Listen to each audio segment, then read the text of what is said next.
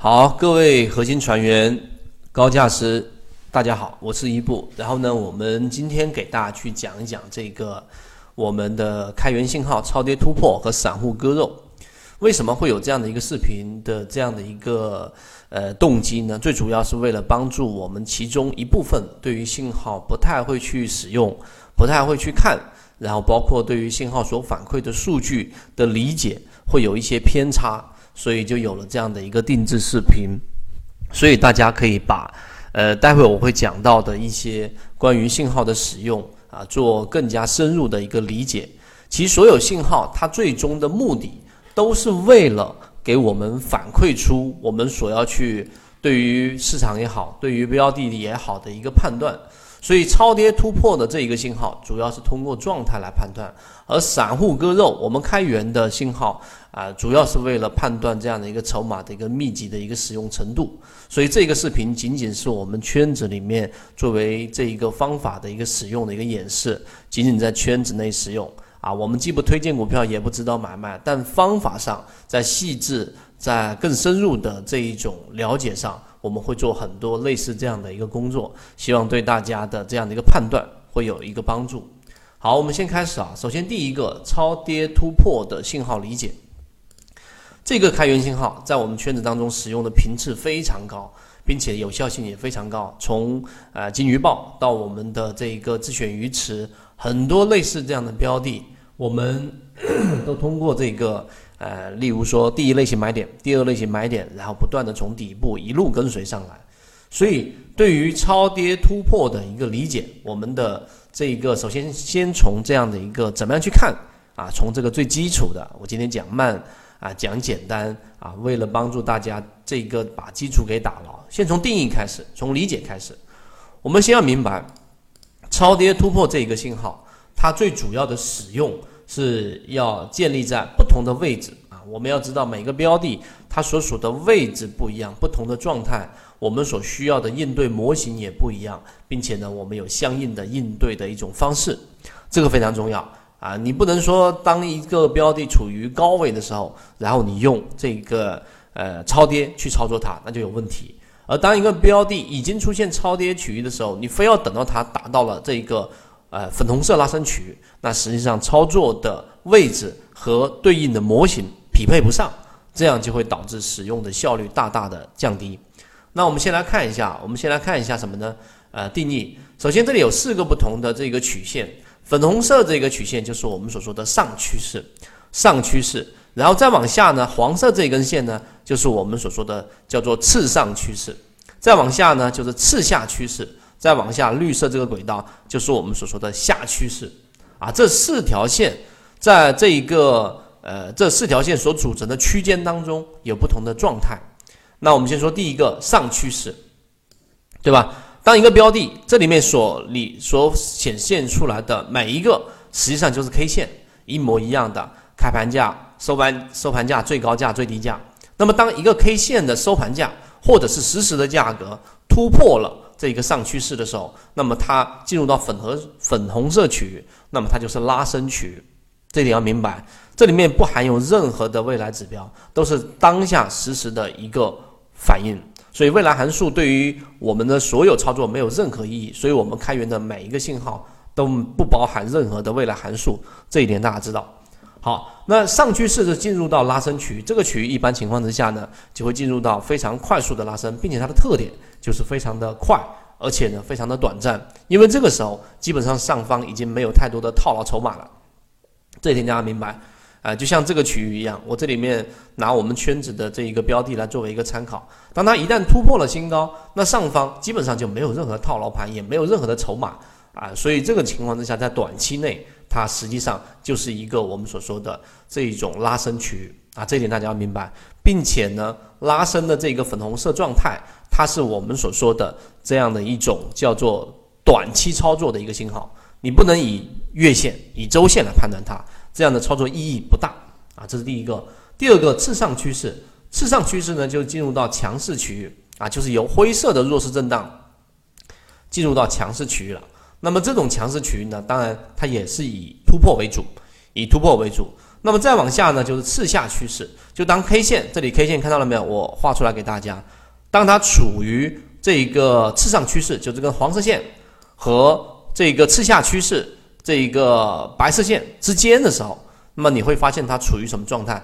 处于这样的一个灰色的、灰色的、灰色的弱势震荡状态啊！这是一个 K 线在一个正常的轨道运行当中啊，这个是一个区域。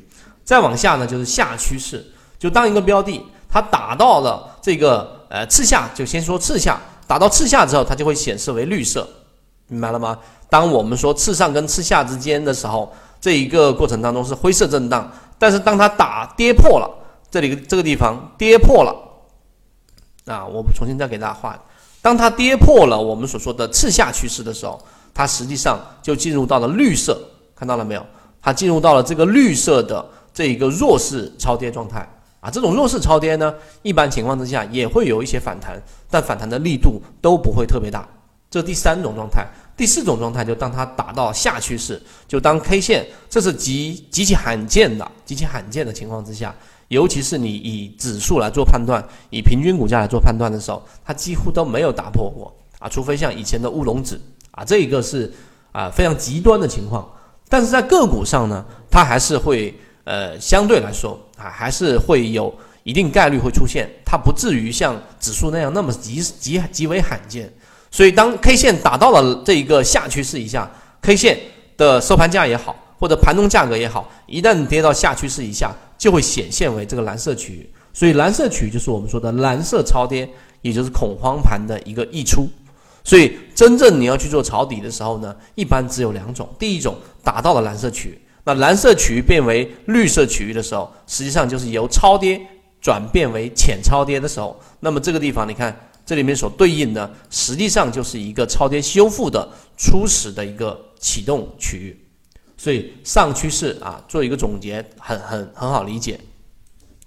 上趋势，对吧？就是整个轨道的最上端，它和布林都不一样，都不一样。所以呢，这个是一个显现状态，然后再往上。再往下，这个次上趋势；再往下就次下趋势；再往下就是下趋势了。它这里面的每一个趋势的轨道都可以作为支撑和压力判断。这第三点大家要明白，它可以作为支撑跟压力的判断。好，这个就是超跌突破信号的使用和理解啊，这点非常好理解。那么再往下看一看，任何一个信号你不能单独使用啊，包括我们说顶底分型也好，你只要单独使用。那么就是一种，呃，在交易过程当中非常狭隘的一个眼光，它会让你的交易成功率会大打折扣。所以我们一直给大家说要多模块，对吧？查理芒格的思维格栅，你一定要多模块的去建构自己的交易系统。所以第二点，我们要说到真正的实战和使用。那怎么样去使用呢？我先说两个结合，第一个散户割肉模型和超跌突破模型。那这两个模型是最常使用的。我举例子，像我们的金鱼报一，对吧？金牌橱柜。那在这个地方上，怎么样去结合使用呢？很简单啊，我们也开源了这个散户割肉的这个信号使用方法。我到最后还是会有补充。那向下的这个阶段，向下这个阶段，看到没有？这里面红色向下的这样的一个柱体面积，它实际上就代表着散户是在减少的。那金牌橱柜呢，在这个位置上一季报啊，一季报它在这一个地方上，散户减少了百分之三十一，所以就是相当于是。一二三四月份大概在这个这个区域啊，我把这个 K 线对应下来给大家看一看，看到没有？四月底嘛，一二三四月底延迟一个月公布，所以在四月底的时候，这个区域散户数据是减少了百分之三十一的，所以它减少了。那这个过程当中，它又往下打了一波，也就在我们所说的二季报，对吧？三季报过程当中，又从原来的五十二打到了这样的一个呃三十二啊，这里面有一个比较深的一个跌幅。这个下跌过程当中，第二点是什么呢？第二点大家要注意，结合刚才我们说超跌突破，我知道了，在这个地方上筹码是密集的。那无论是游资还是机构，我不知道，但是我知道有资金在不断的收集，因为毕竟散户数量大幅的减少，减少的比例达到了百分之三十一。所以通过散户数量，你自己去看一看，我们已经开源给大家，你就看到具体减少了多少人。那在这个地方，散户数量，因为蛋糕就这么大嘛。它这里面又如果说它下方它又没有进行过任何的配股，那么就说明这个蛋糕就这么大，分的人减少了这一个原来是十个人，现在是七个人，减少了百分之三十，那就意味着每个人手上拿的筹码就非常的多，所以这里面就说明筹码非常密集。好，第二个点就这里，盘中触及到下趋势，你要注意看这里，很多人在这个地方上不是很理解，它这个地方到底是不是蓝色区域呢？是的，你要注意看，它在这个地方上盘中，其实在八月二号金牌橱柜。它已经打到了下趋势以下了，看得到吗？它已经打到下趋势以下了，只是这个时候它又收了回来，收盘价又收回来了，所以它最终是处于什么样的一个状态？是以它实时的这样的一个价格作为显现显现的，所以收盘价收上来了，它自然显示就是绿色，我们说的浅超跌。但你不能仅仅它跟普通的浅超跌还是有非常明显的区别的。我放大给大家看，看到了没有？只要它是在。这一个下趋势，也就是绿色线这个位置之上的，它都是属于弱势前超跌。但是呢，当它一旦触碰，或者是达到它个以下的时候，那么它实际上就已经是出现了我们所说的恐慌盘溢出了。啊，这是第二点非常重要的。所以为什么当时我们说在留意我们的金鱼报的时候，对吧？我们在前期这一波起来了一波之后往下打，回回头到底有没有机会？你要看它的一个散户数量。散户增减，散户割肉，还要看的就是它的整个状态。如果它一直属于我们说的灰色震荡，没有意义啊，不要过多的去参与参与，或者是它达到了绿色浅超跌，也不要过多的参与啊。可能出现两次浅超跌就双底，它可以去稍微留意。但只有达到了蓝色，也达到了这个下趋势以下，那实际上就有恐慌盘溢出了。那这个恐慌盘溢出是我们的这个想象吗？答案肯定不是的，因为这个地方是很少出现。第二个，你看这个地方，我把。八月二号这天的分时图都拿出来给大家看了，这一天一开盘就直接跳水，那这个跳水啊，它是伴随着巨大的成交量的，看到了吗？放量下跌啊，这一天的成交量也非常大，所以你就明白了，在这个地方上形成那么大的一个成交量，那我问一下大家，这个地方大量的成交，一定是有人买，也一定是有人卖的。那么这个时候呢，我们刚刚前面看到，前面是有一部分筹码，是我们看到散户数量减少了百分之三十一。那这一波调整下来，那你想这些机构会全部割肉吗？答案不是，就是我们以前说的叫多杀多，就他把股价快速的往下打，把在这地方买的这个地方叫成本的，对吧？四十三的等等的这一些散户全部给造成恐慌，跳水了，对吧？跌停板上来你还不卖吗？所以这个地方就有了我们所说的恐慌盘，于是在这个地方上就处于一个相对安全的区域，达到了蓝色区域。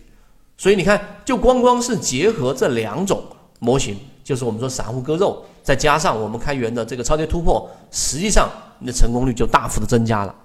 所以在这地方，我再敲一个黑板。刚才我上述讲这个模型是使用的最多的，而且减少比例相对比较大一些会好，减少百分之三、百分之五没有意义。第二个呢，你不要单独的去用超跌突破，你就说，哎，一波老师，我随便拿一个标的问一下，这个地方超跌突破了，一波老师是不是它反弹的力度比较大呀？如果你只是单一的看某一个信号或者某一个我们所做的这样的一个模块，那么它的成功率自然就不会高。这也是为什么我们说，呃，这个圈子之外的交易者他们的成功率不高，和圈子当中进化一段时间的我们的核心船员成功率逐步逐步的，你自己都能非常显性的感觉到自己的这种成长和自己的进步，就是在于这个地方，因为你开始去用有效的模块，并且把有效的模块组合起来。好，这是第二第二点。我们来看第三个，呃，有人就认为说这样是不是就已经 OK 了？其实远远不够啊，远远不够。就是我们的模型呢，什么叫交易模型，对吧？它一定是由多模块构成的。刚才只是一个简单的组合。那我们再往下看，当散户割肉加超跌突破，然后再加什么顶底分型？那金牌橱柜只是举这样的一个例子，都是以我们圈子的模型，大家也可以从鱼池当中多去。这样的去啊去看啊多去跟随，慢慢的就会有感觉，并且呢会发现我们所说的有效性是真实存在，并且也可以把它作为你自己的交易模式。那顶底分型怎么样用呢？顶底分型啊最容易单独使用啊，很多人就认为顶啊顶分型出现了卖股票，顶分型出现了卖股票错了，对吧？也是一样。那上述两个我已经叠加过了，我就不多说。那单一模型使用的。成功概率不大，那就以刚才的金牌金牌橱柜来说，三幺八零，三幺八零的话呢，那实际上在这个地方上，我们刚才上述两个模型都看到了，这个地方刚才我们说的八号出现了一个触触及到深度的击穿了下趋势，所以在这个这根 K 线的时候，实际上它就已经有恐慌盘溢出了。你只要待在恐慌盘溢出的中轨或者下轨，其实你就已经很安全了。那这个时候呢，再结合上可以看底分型。啊，单独使用没有意义啊！它只如果你单独使用，你就以三到五个交易作为短期周期的多空力度判断就够了。它本来就是一个多空力度的技术形态嘛，对吧？但是结合上模型之后，它就可以帮助我们来辅助啊，我们来判断啊，到底哪个位置去做一个介入，哪个地方做一个跟随，哪个地方做一个补仓。所以结合到以上模型的时候，其实你可以把顶底分型来做技术判断。什么叫技术判断？好，刚才我们分析了前面的散户数量减少百分之三十一，对吧？在这里面又出现了一个超跌啊，这个信号大家都会看了。然后这里面出现了三个连续性的底分型，所以我这里说的这个意思啊啊，要专门录视频跟大家讲的原因就在于这里，三重底分型，看到没有？你可以当技术分析，技术分析不是有三重呃是个双底吗？对吧？头肩底吗？其实你一样可以沿用，它这里面有三重底啊，三个底分型出现。第二个，你可以看到三个底分型的重心是在逐步逐步抬高的，是在不断抬高的。第三个，这个底分型所出现的时间密度也是在增加。为什么？你看这一个时间周期和上一个底分型，对吧？它所出现的这个时间周期的这个周期都比较长啊，一个多月、两个月。而在这个地方呢，就往往在一周内、两周内就出现了三次的底分型。所以这里面也同样，你光是想一想这个背后的这个意义是什么，你就知道了，对吧？为什么前面这里都没有出现底分型？因为抵抗力度不大嘛。为什么从这一天开始出现底分型呢？因为在这个地方上是已经出现了恐慌盘，对吧？抵抗的力度就我们所说的空方力量啊，空方力量包含两个，一个刚才我们说多杀多前面的这些游资，另外一方面就前面死拿着筹码不放的散户，他们就是空方力量。为什么？一有风吹草动他就抛啊。对吧？所以在这个地方一旦释放之后，底分型就多方的力量，对吧？向上这个推动的这个动力已经在逐步的增强，所以这个三重底分型啊，到后面你看底分型连续的出来，就代表着这一个市场当中的多方力量在不断的出现，而主力就是我们说动力与主力，动力不断出现，主力逐步逐步减少，那你想这个成功率能不高吗？明白了吗？所以这一个也是我们所说的一个重要的一个信号。所以啊，到最后我们说，我一直在给大家讲啊，我们当模型筛选，你的选股没能力，呃，这个能力没问题了，鱼池能力没问题了，剩下的就是要干嘛呢？就是要让自己的成本处于绝对安全的一个区域。所以你看，我这里画了一个中轴过来，是吧？你在这个地方上，如果说成本无论高低啊，啊，稍微高一些或者低一些，意义啊，其实影响都不是特别大啊。后面慢慢优化，那实实际上就是时间成本了。而且时间成本也不高，最后金盘主会是不是起来一波？所以这一个呢，就还是我们所说的这一个，你要让你自己处于一个相对安全的位置，都是需要我们各个模型的一个优化的。好，我们再往下看。那当然，刚才我们说了顶底分型，那还有一个就是圈子一直在告诉给大家的黄金分割。黄金分割这个一直以来都是非常有效的画法，我们有专门的视频，怎么使用我们有专门的视频，我这里就不赘述了，时间关系。那结合我们的超跌突破，我们开源的信号怎么样用呢？是吧？第一，多模型成功率不断提高，这是肯定的。第二个，关键位置的支撑啊，关键位置支撑里面包含着一些重要的均线啊，例如说月线啊，例如说半年线或者年线啊，是吧？重要的这些均线支撑，还有黄金分割，黄金分割比较常用的就零点六一八，上下都一样啊，一减零点六一八也是一样，是黄金分割。还有就是百分之五十，还有压力。那么这些呢，你要对比的就是当当什么呢？当一个标的出现了蓝色超跌，它是不是在半年线附近？它是不是在年线附近？如果是，就这两个技术信号，一个是表示状态的超跌突破，一个是长期的这个平滑处理的均线，它啊一个蓝色超跌又在半年线，那好，这个支撑的力度就会比没有这一个支撑的，没有到半年线的，没有其他的这些啊模块支撑的支撑。啊，它要来的更弱一些，有的话就会更强一些，没有的就会弱一些，明白了吗？这是一个，所以蓝色突这个蓝色啊，当一个标的出现了蓝色，它反弹的概率就大。相反的啊，我这里面给大家说 B 点跟 C 点，大家注意可以看对应的，当一个标的往上，这根虚线这根虚线就是黄金分割的零点六一八，前面都是有效的，看到了没有？前面都是有效的，遇到了这样的一个压力，在这个地方上它没有触碰，但是呢，它已经触碰了我们说这个超跌突破的上趋势，就这一根粉红色的线上趋势，它上不去了。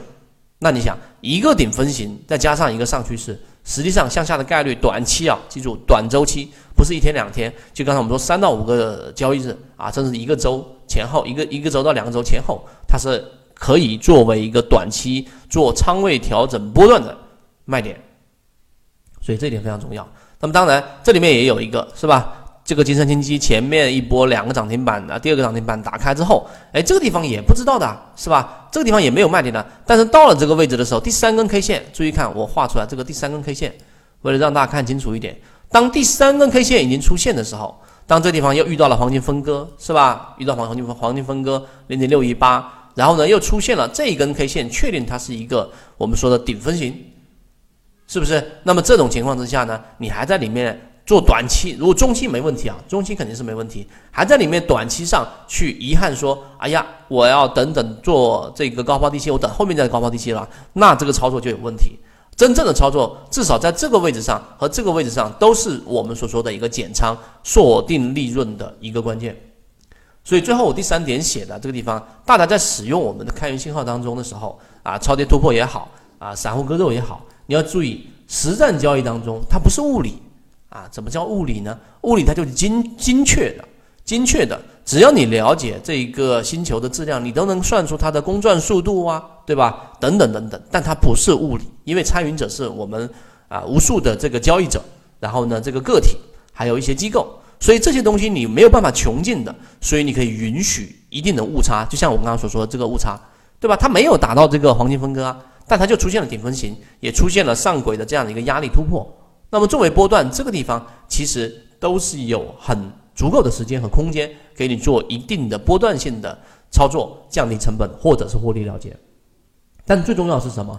最重要的是我们要通过模型来提升我们的成功概率。所以在使用上，我讲到这么细啊，这么细致，不仅仅是在告诉给大家啊，这个上趋势、次上趋势分别什么意义、怎么使用就结束了。它其中包含着很多实战意义，这也是为什么呃，我们说各位在核心圈子当中要不断提升的，因为要结合实战嘛，对吧？要这种具体情况具体分析，它既有我们所说的地性原理，也有我们要根据实际情况的一个分析。好，这个是第四点，我们所说的散户割肉模型、超跌突破模型，再加上我们所说的今天说的这个黄金分割，刚才说了顶底分型。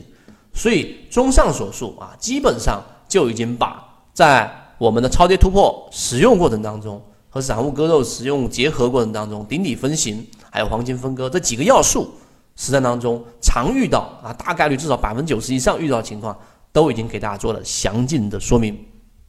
在这一点上，如果大家觉得有帮助的话，可以在评论区和在我们的这个回复区上。去回复一下，非常有帮助，并且把你的想法、你的收获、你的疑问都可以发出来，我们都会及时回复给你，好吧？好，那当然我们还有一个新增，新增内容是什么呢？就很多这个人刚开始我们的船员啊加入到圈子，对于我们说的开源信号不太会使用，那我这里面新增一个散户割肉啊，散户割肉这个信号非常的这个有效，为什么呢？你你先要明白一点啊，各位先要明白一点。散户割肉数据实际上它是基于散户数量的，散户数量就是股东数量嘛，因为股东当中啊，所有的上市公司都一样，百分之九十九以上都是个人交易者，所以你可以把它等同于等同于我们所说的散户，就里面的股东数量就等同于里面有大股东吗？有，对吧？但大股东按这个纯数量来占比的话，它是完全可以忽略不计的，它的持股肯定是要计量计量，但是它的数量占比，其实在股东人数变化上的影响。可以忽略不计，大家一定要明白这一点。好，明白这一点之后，那我为什么说这一个使用是非常有效的呢？因为网上啊，它都是在东方财富、和讯各个这个同花顺上都可以查询到每个季度的散户数量的一个股东人数的一个变化。但是你要注意，你每一个每个去查，其实就非常困难了，对吧？你每一个查一个，你的效率就会非常低下。而我们直接给它可视化，就是任何一个标的，你一打进打打出它的代码，一显示出来，就能看到它散户增减的数量、股东的人数，甚至于董秘公布的数量。所以这一点上，这个意义，这个呃，我们使用它的意义，大家一定要理解。就是马上瞬时的可以看到，就不需要再打开网站一个个去查询，或者是在脑中去这个想象它到底哪个季个季季度增减，这个非常重要。好，这里面我不赘述。那我们继续往下看，呃，那对于我们使用的三种情况，我给大家说，第一种是非常标准的情况，就是我们的这一个标准情况，就是可以直接看到，看到没有？这里面每一个红色柱体向下，看到没有？就代表着散户数量的一个减少啊，包含着比例。如果是向上的绿色柱体的话，就显示为增加，散户增加了多少多少啊，这是第一个。第二个呢，这个有一个绿色的向上的一个脉冲，那这个脉冲是什么意思呢？啊，大部分情况之下都是这个董秘会公布。那这里面要有一个最基础的原则理解啊，因为今天我们是给大家讲实用，所以我把基础的再讲一遍。散户割肉这个过程当中呢，你要知道啊，我们要看呢。它每个季度会公布一次啊，但公布呢，它会有延时性，就会延迟公布啊，有些延迟一个月，有些延迟两个月，有些延迟四个月。那一个基础原则你要知道，有效的是一季报跟三季报啊，这个是有效的啊，有效的话，一季报呢就是一二三月份嘛，到延迟一个月，四月底就公布了；三季报也是延迟一个月，七八九月份，十月底公布。所以四月底跟十月底是我们最好的选股时机，因为它只延迟一个月，一个月主力资金。加上盘面这么多的这一种不确定性因素，它真正资金要在一个月内啊布局好，然后拉升，那是很难的一件事情。有，但概率很小，所以它的有效性非常高。那二季报是延迟两个月，二季报就四五一四五六三月份啊三个月，然后延迟两个月，七月份八月份八月底就公布二季报了。二季报基本上也没有太多的使用意义，两个月其实时间够了，是吧？而且两个月的话呢，你要二季报也不是完全无用，你可以把它对比于一季报。延续连续起来，把它串联起来看啊，有这个意义。但单独看二季报，实际上举个例子，当你发现一个标的的二季报减少了百分之三十，你发现它的时候，该涨的基本上已经涨了百分之呃二十啊，或者更高一些，那意义就不大了。而一季报跟三季报就不一样，你发现的时候，实际上它还没来得及有动作，甚至于有一些都还在往下打，所以这个就是机会。那四季报呢就很简单了，十月份、十一月份、十二月份延迟四个月。就是所谓的年报，年报在价值角度上可以去看一看，但是纯从股东散户数量减少的这个比例上去看，意义就不大了。四个月什么事情都已经发生了，该涨的就已经涨了，不该涨的或者说这个没涨的，它实际上还没涨就已经偏弱势了。这一点大家一定要明白。所以真正利用的就是一季报跟三季报。你看这一点我讲的非常非常细致了，这一点大家一定要理解。好，这第一个，第二个，刚才我这里面给大家看了啊，那。在使用的过程当中，在看的过程当中，怎么看？你要知道，在这个地方上，首先它这里面有一个，我举个例子，金牌橱柜得减少百分之三十一，那它是几季报的？你就以这一个，刚才我这里写出来了，以季度公布的截止日期为准，什么意思？就在这个地方上，它公布的，你看到它是在四月一号公布的，你就以这个头头为准了，对吧？它公布的是一季报，明白了吗？如果它是在八月份的这个数据。假设这里是八月份的，你看到是八月三十一号公布的，八月三十一号出现第一根，那这个时候说明它是我们的二季报数据，这点大家明白了吧？所以一定是以截止日期为准，这个它不会轻易变化的，因为它每一个季度就每三个月啊四个月才公布一次的，所以呢它的这个呃变化的频率都会比较低，这是第一个这个公开数据，还有就刚才我说董秘。同花顺上，它是有董秘公布的数据，是非常具有参考意义的。他董秘会有一些这一个股东会询问他，现在我们的上市公司这个标的里面到底有多少股东啊？他会直直接实时公布，它也是有效的。那它就可以补充掉我们平常刚才说的季报数据里面的延时性了。所以为什么我说咱们圈子公布的这一个呃数据，实际上它是有非常这个大的一个实用性的，只是你需要去。熟悉它啊，包括我们圈子后面优化它，让它看得更加明显。但它的实时性是来自于刚才我们说的普通的，包括我们自己也知道有很多收费软件，它都只是引用了季报数据，也就是说它只最快，也就是刚刚一季报、三季报延迟一个月，它没有办法在这一个月当中还有这一个实时的这个股东变化数据引用。但我们圈子公布的，你直接用这个数据导入就可以直接看到。那好，参考股东人数。我们开源开源的这个信号里面，董秘公布的这个数据啊，那实际上它就是啊，刚才我所说了，会有股东实时的去问，它就会实时的更更新。所以在这种情况之下，就会出现刚才我们说，哎，经常出现这种绿色向上的箭头啊、脉冲啊，像这里，对吧？突然间来一下是什么意思？那就代表着在这个节点上、这个时间点上，董秘公布了实时的这个数据，但它还没到季报数据公布的时间。这一点大家能不能明白？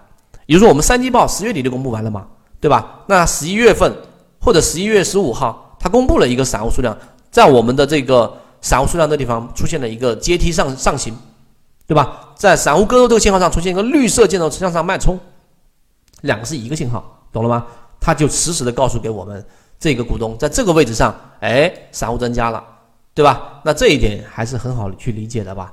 所以在这个地方上，当出现向上或者向下脉冲的时候，说明董秘公布了一个数据。啊，像新西兰金牌赎赎柜，你就看到了前面那一波调整，这里面散户减少百分之三十一，现在这一波反弹有散户增加了，这是好事坏事啊？那当然是好事了。为什么？因为前面那一波的这个资金它没有获利空间，它在这个地方呃减少的比例这么大，减少百分之三十一，它没有获利，它往下打，对吧？打到蓝色区，然后在这地方上又出现一波散户跟进，那实际上就有了我们说的对手盘啊，有人接这个筹码，它往上一拉升，实际上就有机会往上做多。啊，这个是我们要一个真正的理解。当然，当一个标的处于高位的时候，散户数量、股东数量大幅增加，那你就要小心了，因为这个时候极有可能在高位进行了出货，而在这个位置上没有什么出货的这样的一个条件。这是第五点。好，呃，这里面就是我们给大家说，你看这里面所结合的实战，这个是我们核心圈子的一个常态。所以，为什么我说大家加入到核心圈子的一个关键就在于这里，不仅仅是方法，那你得把如果还不是核心圈子的，你得把。我们的航线啊，例如说择期缠论呢，三大航线过一遍，那过完了之后，好，进入到核心圈子，你就会发现是不一样的一个天地。好，我们再往下，第六点，第二种情况啊，第二种情况就是比较多人问过，我统一的给大家做答复。就这第二种是比较特殊的一种情况，什么情况呢？就当散户割肉向上卖，呃，这个向上跟向下同时出现一个脉冲，这个过程当中呢，嗯，你会发现。它这个数据又不对，是吧？有有加有减，是这里。你看我框选出来，我把这张图放大给大家看，大家肯定也遇到过这种情况，有过这种困惑，对吧？其实一样的。我在我们在开源这个这个数据的时候呢，其实其实就是为了方便大家能够及时的、实时的看到这样的一个数据。那我现在给大家看，我这里面框选出来的，我这里面框选出来的这个位置呢是这里，大家看到了没有？是这个地方，哎，是在这个地方。在这一个地方上出现了一个向上的脉冲，对吧？散户增加百分之三十，这里面又有一个向下的一个脉冲，散户割肉百分之十。哎，有人问这个地方到底是什么意思？又增加又减少，那这里面就得回到刚才我们所说的那个内容了。你要注意，第一，散户增加就是下面这个地方，就这一天，二零二零年金牌橱柜散户数量是吧？是增加的。增加了百分之三十点四四，就这个绿色数据是没问题的，散户是增加的。但是大家看到这里面看起来像是一个向下的脉冲，而散户割肉是负的四点十点八三，又啥意思？实际上，刚才回到我们所说的，你一定是要以季报公布的时间的第一天啊那一个初始吧来作为判断。所以这里面负的百分之十点八三也没问题，它显示出来的看到了没有？这个地方显示出来的是四月底公布的一季报散户数量，就是这个地方我框选出来给大家，它只是一直显示是负的十点八三而已，它是一直显示为十点八三而已，明白了吗？所以它显示的是四月底公布的一季报，也就在这个一二三月份四月底这里面公布嘛，对吧？它散户数量是减少了十点八三的，这点上明白了吧？所以这个能理解了，你就明白为什么会有向上也有向下了。因为向上这个散户数量增加，它显示是当时当下二零二零年六月三十号股东人数在董秘公布里面显示散户增加了百分之三十点四四啊，这个是散户增加。而散户割肉呢，它这里面显示数据就是以这个阶段为为判断基基础的。你就不要看，哎，你不要以为是六月份散户减少了这一个十点八三，不是，是指这一个你看。我这里面再给大家更突出了，是指这个地方缺口对应的四月，看到没有？对应的这个四月份，它也就是我们说的一季报散户数量减少百分之十点八三，这是一看就明白了吧？对吧？这样一看就明白了吧？所以这个向上脉冲跟向下脉冲是大家最常规会遇到的一些疑问啊，你就得知道了啊，你就得知道了。好，这个就是我们所说的呃比较常见的一种情况。所以呢，我这里面写了一个内容，大家大概知道，如果你是初始的啊，就幼儿园级别的，就只是看股东人数啊，网上都可以查。但当你达到小学级别的时候，你要看每一个季度公布的散户股东人数的一个增减啊，这基本上就是小学级别，也算是不错的了。再往后呢，就是高中级别，那这个时候你要看是什么呢？就散户割肉季度增减，这个是要肯定要看的了，对吧？每个季度也知道哪个季度有效。另外一个，你还得看董秘当中这个实时更新的股东人数，作为刚才我们所说时间的这个延迟性、延时性的一个误差的一个补充。所以你就以刚才我说这个这个阶段来说，如果你仅仅看这里，看到了吗？四月四月公布出来的这个数据，散户数量是减少了百分之十点八三的哦，我就认为这个金牌橱柜在一二三月份这个地方上，对吧？然后到四月份散户数减少百分之十点多的，没问题。但是到六月三十号的时候，实际上我们说的二季报要到八月底才公布的。但六月三十号，你发现散户又增加了百分之三十多，也就是说，这个地方其实是被抵消掉了，懂了吗？就是一季报减少的十点多，然后又增加百分之三十多，反而你相比，你看这个地方的股东人数阶梯和这个地方，反而是稍微有有所增加的。所以，金盘橱柜到六月三十号，你就能清楚的看到这个地方上，它不是一个散户大幅减少的这样的一个模型，就能判断出来。虽然说它后面涨了，但它的动力不是来自于这个，这个得非常清晰的知道。那大学级别是什么？大学级别就是上述的看了完了之后，你还要得结合多模型角度去进行判断。那你会发现圈子的成功率就来自这里，对吧？你要看什么？你除了看刚才我们说的散户割肉，还得看左脑后整合这个标的，它是不是所属分支行业的一个定价权的有定价权的一个好的有价值的标的呢？对吧？然后用择期缠论来让你的成本尽可能的不要太高，对吧？二类买点等等。那最后用超跌突破来判断它所属的状态来应对，这个就是大学级别。所以你看，这个其实就是很核心、很核心的内容。后面我会更细致的结合当下的一些内容来给大家去讲。好，这是第一六点。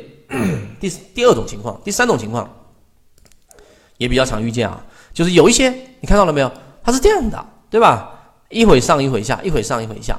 那么这种情况就是不明显的增减的判断方法，就是用散户割肉加超跌突破这一个来做判断的话，怎么办？对吧？首先你要知道，不明显增减的情况一般出现在它就是减少百分之十，减少百分之十，减少百分之三，减少百分之二，十都算多的了。你看这里面只减少了散户割肉，减少了百分之四点六八。这个过程当中，代表董秘在过程当中有不断的去啊公开这样的一个数据，所以散户的数量是在整体的这一个。小小范围的减少，百分之三、百分之二、百分之三、百分之二，就是我们所说的，在年内基本上可以忽略不计。那这个时候你要知道，像我举例子啊，这个飞龙，你就得很清楚的要做好这个分类定性。你看这个地方上，对吧？它一直一直都有都有这个这个减少，对吧？减少都是在百分之三、百分之二前后，所以意义不大。那这个时候你怎么样去统计或者累计它到底减少的比例是多少呢？一个。这个线上都有数据，另外一个更直接直观的方法，你看我这里面框选出来的这个十一月一号十月底嘛，是吧？那我这里面就作为一个三季报的数据源头，你看这里面的股东人数是多少？这里的股东人数十一月份是四万一，然后呢，你再看一看八月底也就九月初的一个数据，这里面的误差都不大的，然后你把鼠标移到这里面，你会发现股东人数是四万四千八百，也就四万四千八百减到了四万一。中间减掉了三千八百，三千八百就百分之十都不到的股东人数减少了，就三季报相比二季报减少了百分之十不到，这点好好理解吧？所以当出现这种情况的时候，你的判断直接用我们说的季报公布的时间点来看，用这个散户数量来看一个差值，粗略计算就可以了啊，不用去去累加这里了，明白这个意思了吗？所以这个时候好，我们就要做明确的分类了。分类是最重要的一个主题啊！我们在核心圈子当中有专门的视频给大家讲分类的。那这个分类实际上呢，跟在这个地方大家看到了没有？这个地方形成了一个分类的判断。你得知道飞龙这一波的上涨，对吧？东尼这一波的上涨来自于什么，对吧？你一定要有非常清晰的认识，它不是来自于股东这个大幅的减少，不是来自于散户割肉模型，明白这一点？好，明白了之后，第三点，超跌反弹啊，那就加上资金的一个追逐的这一个就是它主要的一个目的了，就短期资金的一个追逐，不是来自于散户割肉。那这个就是我们所说的一个非常重要的一个关键，明白了吗？所以与筹码大幅减少相关度不是很大，就是它不是来自于我们说散户割肉模型飞龙啊这种情况，大家明白了吗？就这里面出现啊这种呃连续性的一下增一下减的，那这种脉冲就是刚才我说的董秘公布数据啊，你直接在同花顺上面一查就能完全对得上了，明白了吧？因为它直接调用数据的，直接调用数据的。好，最后一点作为一个总结。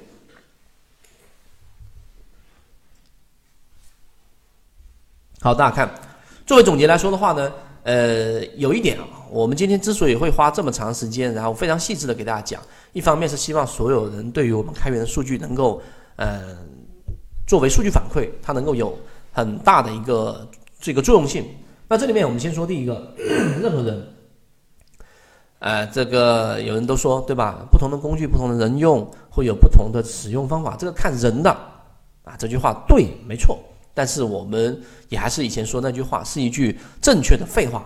那当然是看人来用了，但它不能作为你自己不深入去了解你工具的一个理由。所以，我们圈子里面所选择开源的信号啊，基本上符合以下几个特点。我简单说说，第一个啊，第一个就是我们它反映的是一个必须是一个客观数据，它不是一个就像做菜一样已经是烹饪好的。已经是这一个烹饪好的一一道菜了，不是的，它是原始数据，所以股东人数原始数据，对吧？超跌突破就是基于 K 线的所属状态原始数据，没有进行过这个加工，所以它最原始的数据和地性原理保证了我们呃对这个信号的一个使用目标，就是让它能够反馈。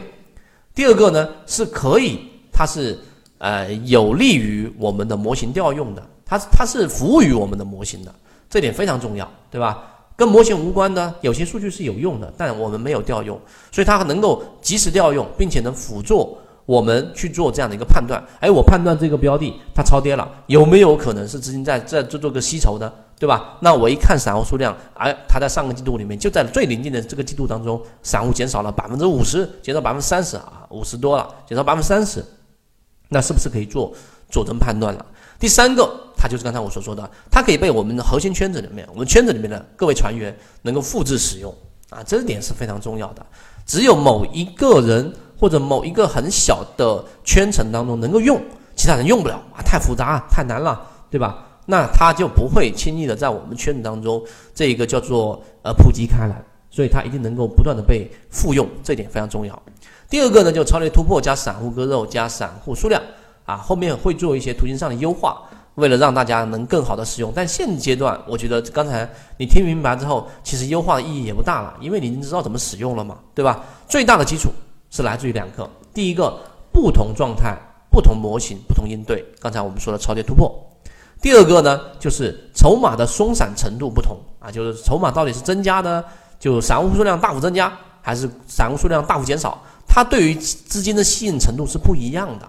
明白了吗？你就这个换位思考，如果你是大资金，那你会选择哪一些？一定是筹码比较干净的，对不对？那你要拉升，你一定得要有一些散户跟随的，没散户跟随，你自己跟自己玩玩不转的，那成功概率就会不同啊。这两点是基于这两点，所以最后我写的就是不要迷信任何信号啊，就包括我在自己本身也是一样，在圈子当中一直给大家讲，不要迷信任何信号，信号它是工具。对吗？工具作用它就是为了反馈我们自己要对于市场的判断的成功概率，而是要依赖于模型啊，更多的是要依赖于模型啊。模型是理性的，人大部分时候是理性，对吧？只要通过训练，人大部分时候可以变成理性，但还是会有感性时候。所以模型是要值得我们不断去优化，但要信赖，信赖综合判断。这是我最后在这一个视频当中给大家去讲到了。好吧，我花了四十多分钟，然后给大家去讲了这样的一个我们圈子开源的信号里面的超跌突破，对吧？然后讲了我们的这一个散户割肉，然后依然还包含着我们顶底分型的加上黄金分割这几个结合的使用和实战，希望对于大家来说啊，这一个在交易当中是有所帮助的。所以这就是我们以上所有的内容当中有任何的疑问，大家也可以提出来，后面我们也可以做一些补充啊。这个就是我们所说的信号的一个关键了，好吧？和你一起终身进化，它不仅仅是一个我们所要给大家讲的一个口号，不是的，对吧？这是我们在不断践行的。因为对于交易来说，我们只有不断不断的进化，才有办法让我们在市场当中能够呃强于或者说跑赢于这个大部分的散户。这个是没有办法去绕开的路。市场当中，我们也相信不存在所谓的一招鲜。好吧，今天讲这么多，希望对大家来说有所帮助，和你一起终身进化。我们下一节再见。论就是一套系统，它只要你会看基础的 K 线、均线、量能等，然后运用缠论整个系统，从优质的个股当中去寻找合适的买卖点。圈子有完整的系统专栏、视频、图文讲解，一步关注老莫财经公众平台，进一步系统学习。